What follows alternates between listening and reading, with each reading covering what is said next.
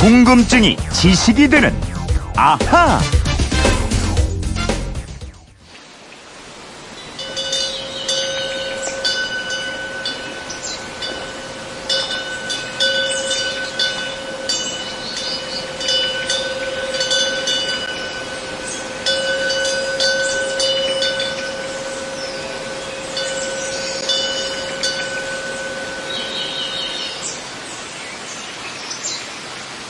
아, 여기 잠깐 들었는데도 머리가 맑아집니다.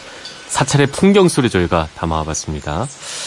자, 휴대폰 뒷번호 5242 쓰시는 청취자가 이런 궁금증 보내주셨어요. 저희 엄마가 한 달에 한 번 꼭 절에 다녀오시는데 절이란 이름은 왜 절인가요? 엄마한테 여쭤보니까 절을 많이 해서 절이라고 하시던데 정말인가요?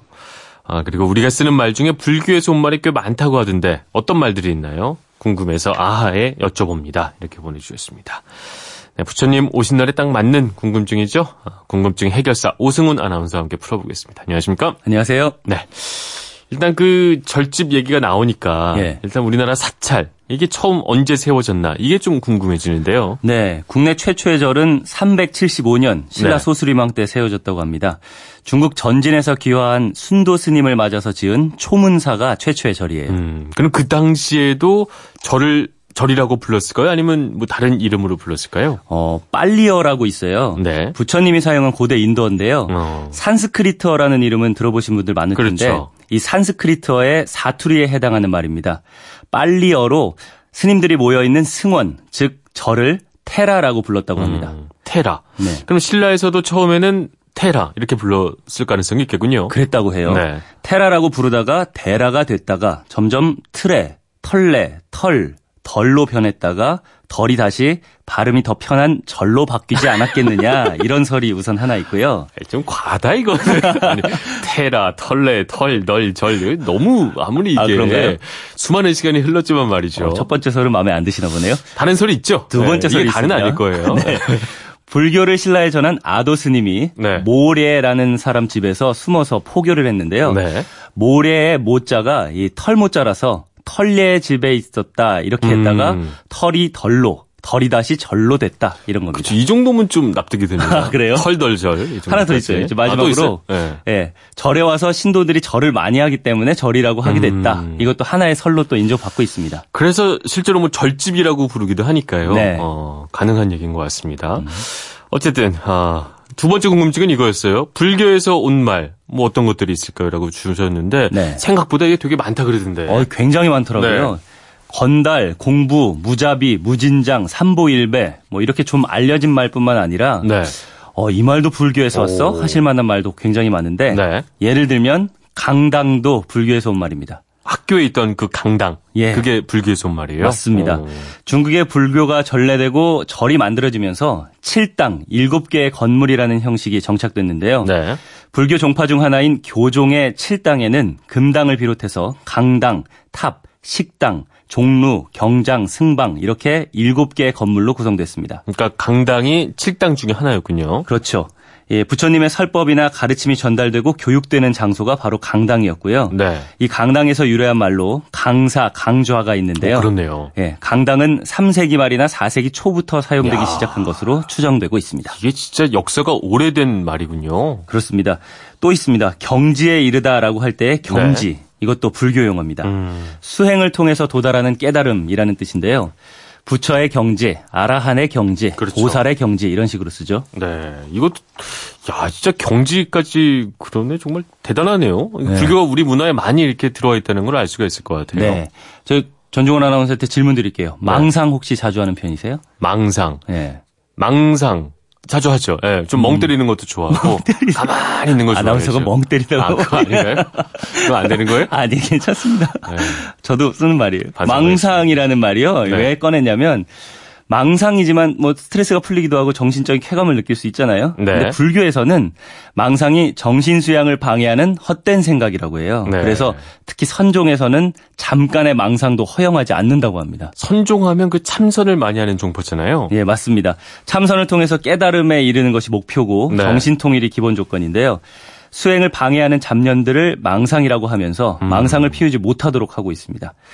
또 이제 곧 지방선거인데 선거에 나온 정치인들이 처음에는 다 이룰 것처럼 공약을 하다가 그렇죠. 막상 당선된 다음에는 공약이 온데간데 없어지는 경우들 많잖아요. 그렇죠. 용두사미격으로 끝나거나 아니면 유야무야 된다거나 이런 어. 것들이 많이 있죠. 네, 제가 이거 말씀드리려고 꺼낸 얘기인데 유야무야 이것도 네. 불교 용어입니다. 이것도요. 네, 유야무야. 음. 하는 것도 아니고 안 하는 것도 아닌 어중간한 상태가 유야무야 상황인데 네.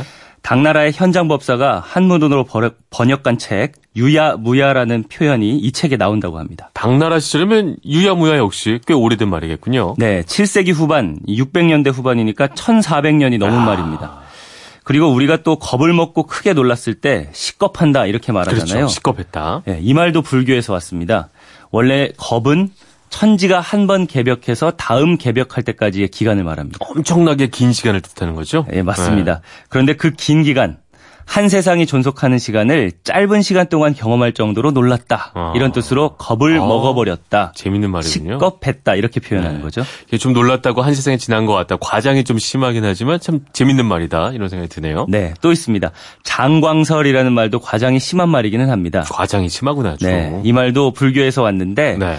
부처님의 몸이 가진 32가지 특징 가운데 하나가 장광설입니다. 네. 장광설은 이게 말을 끊지 않고 길게 뭐 잘한다, 뭐 길게 한다, 뭐 이런 뜻이죠. 그렇죠.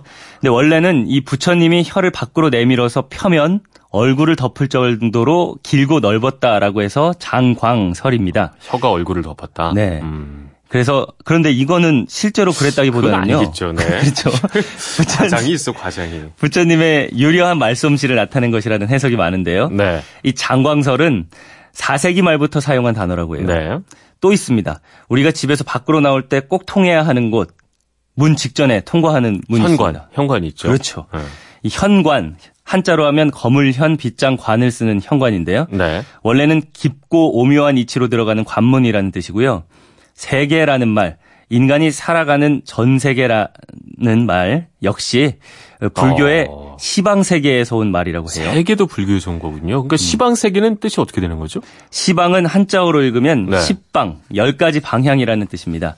동서남북 그리고 동북, 동남, 서북, 서남 여기에 상하까지 그렇죠. 이렇게 모두 열 가지 방향을 뜻하는 말이고요. 어. 여기에다 시간의 구분인 삼세를 합쳐서 세계라는 말이 나온 겁니다. 네, 정말 우리 민족이 오랫동안 아까 말씀했듯이 신라 시대부터 불교 문화권에 속했기 때문에 불교에서 온 말이 참 많군요, 정말로. 그렇습니다.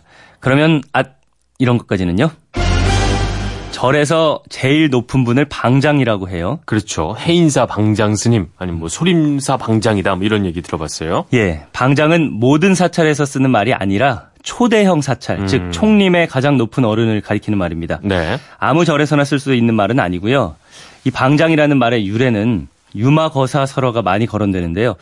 어, 부처님 시대 유명한 불자였던 유마거사가 병이 났을 때 3만 2천 명이 문병을 와. 왔다고 해요. 그런데 유마거사는 이들을 모두 사방 한 장짜리, 즉 가로 세로 3미터짜리 방에 모두 자리하게 했다고 합니다. 이 사방 3미터면 큰 방이 아닌데 그 사람 다 뒀다는 얘기인 거죠. 네. 그렇게 작고 소박한 방에 수많은 사람이 들어가도 모자라지 않았다라는 설화예요.